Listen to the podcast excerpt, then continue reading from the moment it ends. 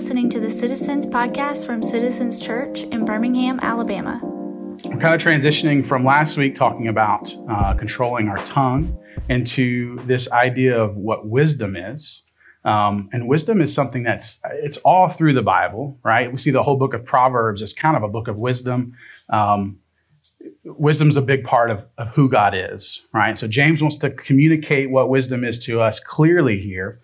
Uh, and the way he does that is he kind of sets up these two, as he's done in, in weeks past, as we looked at, he kind of sets up these two opposing ideas, which would be the wisdom of God and also the wisdom of the world, and how these things are just very, very different, and they contrast each other um, throughout these uh, throughout these verses. So we're going to dive in kind of verse by verse and go. But but I want to before we do that, I want to take a minute and just talk about wisdom to kind of give us some feet to to move off of as we go forward. Um, wisdom is not just knowledge and understanding. I think this would be a misnomer or something that people may believe that's not true. Like wisdom is not just having more understanding or more knowledge about something, a particular thing. Um, wisdom is having that knowledge, but then also having situational discernment on how to use that knowledge, right? So being really smart about a subject doesn't make you wise on that subject. It just makes you smart on that subject. But knowing how to use that knowledge practically in your everyday life, that's what wisdom is, okay? Um, and because we have limited knowledge in this life, we only kind of know what our brains can comprehend we need God to help us understand things deeper, right? Because God knows all things. God knows past, present, future. So God's knowledge is full and it's perfect. Therefore, God's wisdom is perfect and full. So as we move into this, this, um, these few verses here in James, keep that in the front of your minds, right? That's what wisdom is. Uh, to give you a little example about this, I'm going to use um, a very generic marriage story. This is not our marriage story. This is just generic. Um, but if you're a husband in this room, you've experienced this, and we have some newlywed husbands in this room. So listen up, men. Um, if your wife comes into the room and says, Hey, do these pants make me look fat? Now, it's not, it's not us. It wouldn't be. But if that happens, if that does happen to you as a man, you might think, well, you know, there are some pants you wear that make you look skinnier. Maybe, yeah, okay, sure. They make you. That's not the right answer. That's the wrong answer. This would be hitting someone over the head with the truth instead of using wisdom, right? You're kind of going through your head of knowledge of like, okay, yeah, those pants, yeah, they kind of are a little like unflattering, so maybe that wouldn't be. Is your wife looking for that? No, she's not.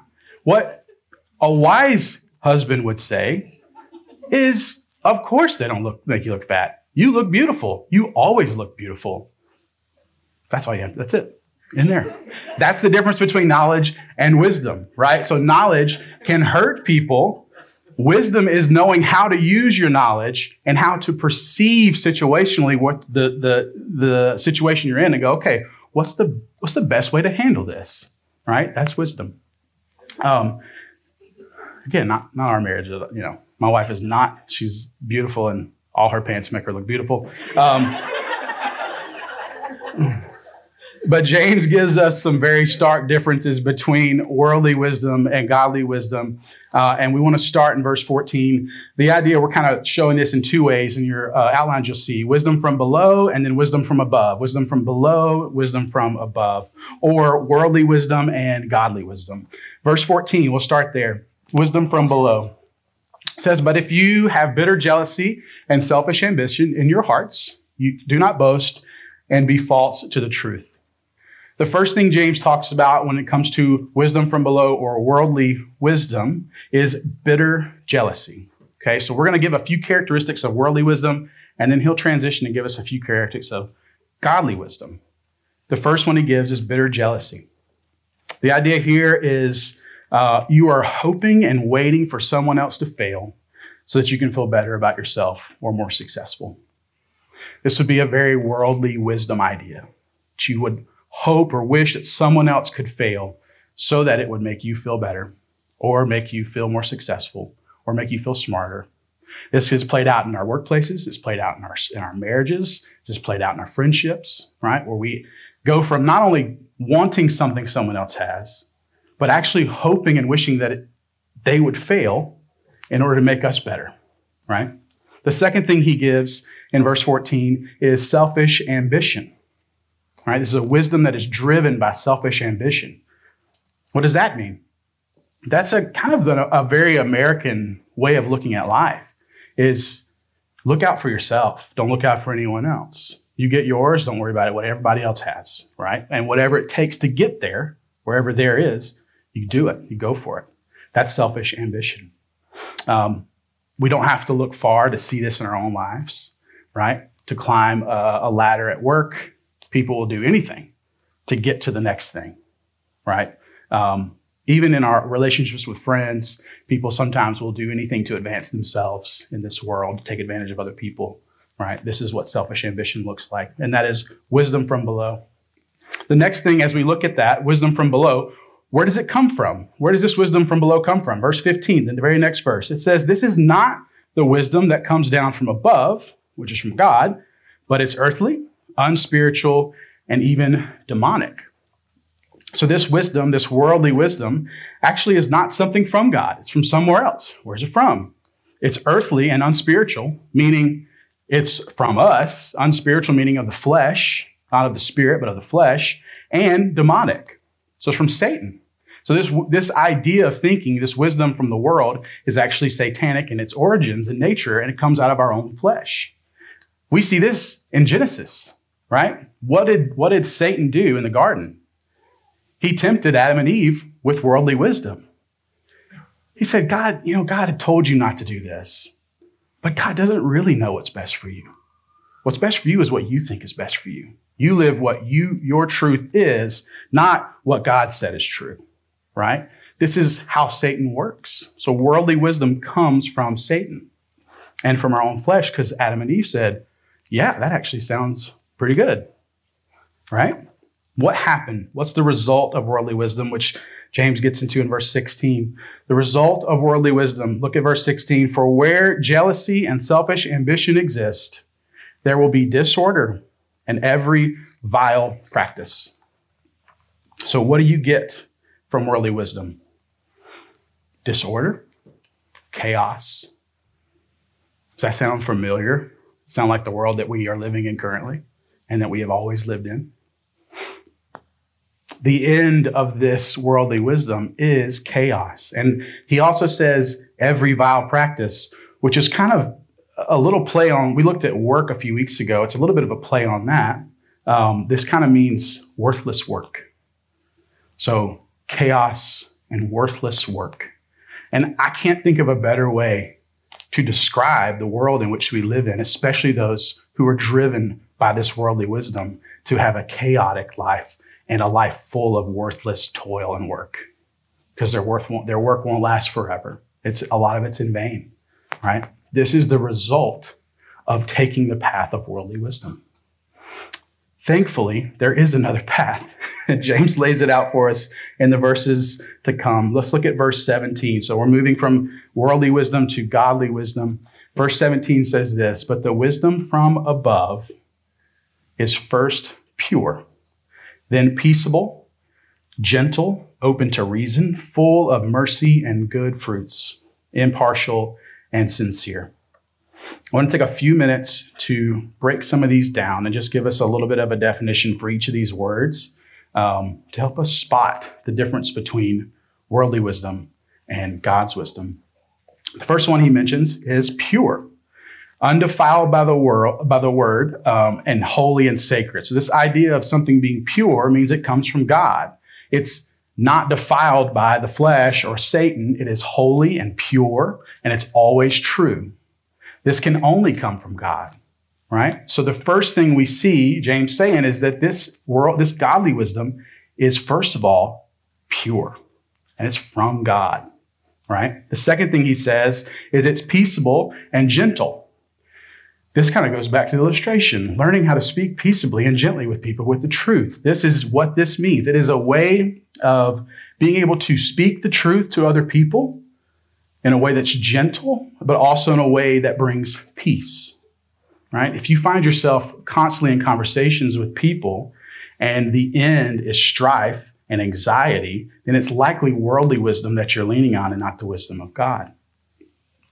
So, this gentle, peaceable life, the goal should be to bring peace and speak the truth.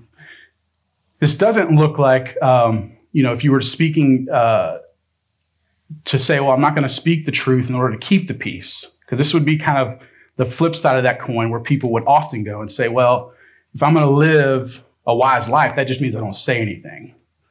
No, you still need to be able to speak the truth into people's lives, right? But you do it in a way that is gentle, where the goal of your, your, your speech is peace and truth. Third thing he says is open to reason, right? Peaceable, gentle, open to reason. This idea is to be humble uh, and have a teachable spirit. If you are a person who may say, I hate to be criticized by anyone. If anyone has anything bad to say to me, I'm out on all that. Well, likely there's probably some worldly wisdom that's crept into your life, right? Godly wisdom is someone who's always teachable, has a humble spirit, and invites that into their life, right? You need to have people in your life that can speak truth into your life and say, hey, this is not, I don't see this being a good thing for you. The way you handled this was not okay and not right. And as someone who has godly wisdom and practices godly wisdom, you, you hear that and put it into truth, put it into practice in your life. Next thing is uh, full of mercy. This would be compassionate towards others and forgive someone quickly. Um, oftentimes, relationships with other people, uh, there's strife there because we have no compassion for people right? If you begin a relationship and go into confrontation with compassion, the end goal will be much better. Instead of going into the conversation with, you've wronged me and I have to revenge myself, you come into a conversation with compassion and you forgive quickly. Y'all, forgiveness is the only way to peace. If you harbor evil thoughts and bad will towards other people, there'll never be peace in your life, right? So, full of mercy, compassionate towards others, forgives quickly. The last thing he says is impartial and sincere. The, another word uh, some translations use instead of impartial is unwavering, and that's a little more accurate. Unwavering and sincere. The wisdom that comes from God is unchanging and unwavering. This is good news because this means when we make decisions and we ask God for wisdom, we can be confident in those decisions because God's wisdom doesn't waver. It is true, it is sincere, and it always is. This is a promise from God, so we can be confident when we make decisions in our life based on godly wisdom. Verse 18, moving into the result of this godly wisdom. As we saw, the result of worldly wisdom would be worthless work, disorder, chaos. Verse 18 tells us something different. The result of godly wisdom. It says, And a harvest of righteousness is sown in peace by those who make peace harvest of righteousness is sown in peace by those who make peace. We say this a lot. I think we actually just said it, right? When we said um, we have peace with God, therefore we can have peace with one another. Righteousness is having peace with God. Righteousness looks like someone who was an enemy of God being made a friend to God and being at peace with God again. This is the result of godly wisdom we can be at peace with God. And through that peace with God, we can also be at peace with one another. So you see the contrast of worldly wisdom to godly wisdom he's making here? Chaos with one another and with God, discord, and then peace with God, peace with one another. Wildly different results from worldly wisdom to godly wisdom. The big question here for me is, oh, that sounds really great. How do I get that? How do I get more of godly wisdom in my life and less of worldly wisdom? Because you turn on your TV or you open up your app of social media and you will be inoculated with worldly wisdom. We are driven by worldly wisdom. We look at it hours, hours every day. And then we wonder, how in the world can I, like, how can I miss God's wisdom when you're just constantly reliving, rewatching over and over and over again worldly wisdom. It's what you're putting into your mind. How can we get God's wisdom? Let's look at James. This hap- we, we studied this a few weeks ago, but let's go back. James 1, verse 5. If any of you lack wisdom, does anyone here lack wisdom ever? I do. I lack wisdom all the time. What do you do? What should I do with that? Ask. If any of you lacks wisdom, let him ask God, who gives generously to all without reproach, and it will be given to him. If you find yourself in the situation where you lack wisdom, you should ask God for it. James goes on to tell us that God is the giver of all good gifts. God is a good father who desires to give his children great, wonderful gifts. And one of the greatest gifts he gives is wisdom. It's one of the greatest things you could have from God in your life as a Christian is godly wisdom. Right? This is huge. This is massive. And you should ask constantly, God, I don't know what to do. I need wisdom. I asked God that this morning when I was trying to prepare this sermon because I was like, God, uh, I just read this uh, like an hour ago and I don't know what to do. I need wisdom, Lord. This is, should be a part of our prayers is to ask God for wisdom in our lives. How do we navigate all these different things and then move into them with confidence and go, okay, God, thank you. Moving into this thing because you said this and you promised this and I'm going. Ask God. The next thing we should do is first is we're going to look at 1 Corinthians uh, 130 briefly. Because if God is giving generously this wisdom, I want to give us a broader understanding of what God's wisdom is as we kind of close. 1 Corinthians 1:30 says this: Jesus is wisdom from God. Hmm. Let's read it. And because of him, you are in Christ Jesus, who became to us wisdom from God, righteousness and sanctification and redemption. You see that? Because of him, because of Jesus, you are in Christ Jesus, who became to us wisdom from God. So Jesus is the wisdom from God.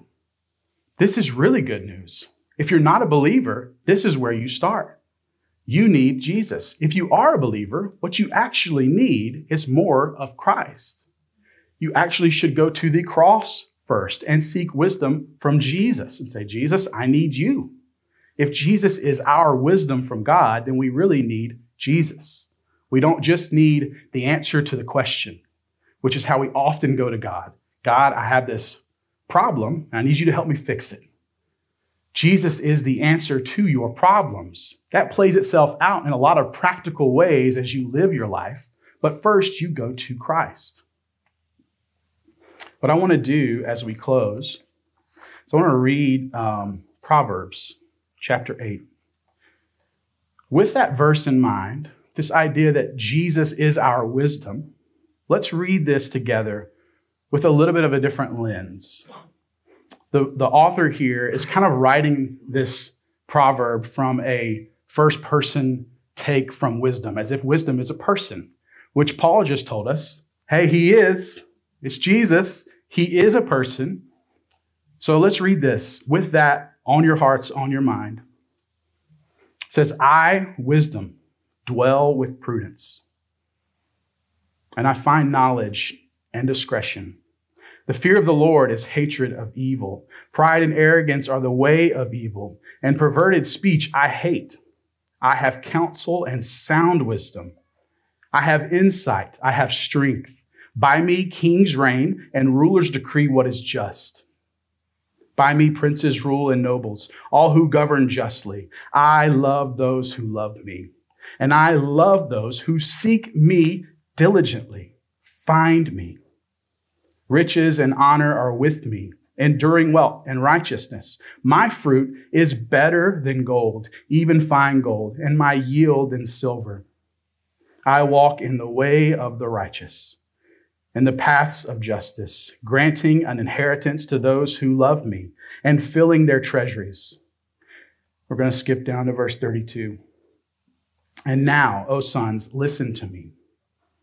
Blessed are those who keep my ways, hear instructions, and be wise, and do not neglect it. Neglect it. Blessed is the one who listens to me, watching daily at my gates, waiting beside my doors. For whoever finds me finds life and obtains favor from the Lord. But he who fails to find me injures himself. All who hate me love death. Christ is our inheritance. To seek wisdom in this life is to seek after Jesus. And to find Jesus is better than to have all the gold and the silver in this world. It truly is. Why? Because it lasts forever. Christ is our inheritance. I love this passage. I love this verse. I, I, I think seeing it through that lens changes it a bit for me. And to see that wisdom is not some ethereal thing that we're supposed to try and find. It's a very tangible thing that we can all have, and his name is Jesus Christ. We're going to celebrate that in just a little bit outside with baptism.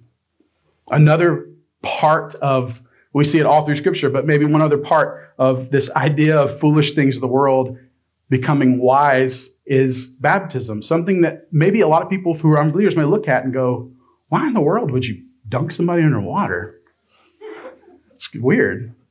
Um, but this is God's way. God often does takes things that would seem foolish in the world, uh, but they're actually wisdom from God. As Clay will explain later, baptism is a sign. It's a symbol of what Christ has done for us. The wisdom that came from God to us was Jesus. You've been listening to the Citizens Church podcast. Special thanks to Murphy DX, who recorded our theme music. If you'd like to learn more about Citizens Church in Birmingham, Alabama, you can visit us on our website at citizensbhm.com or on the usual suspects Facebook, Twitter, and Instagram.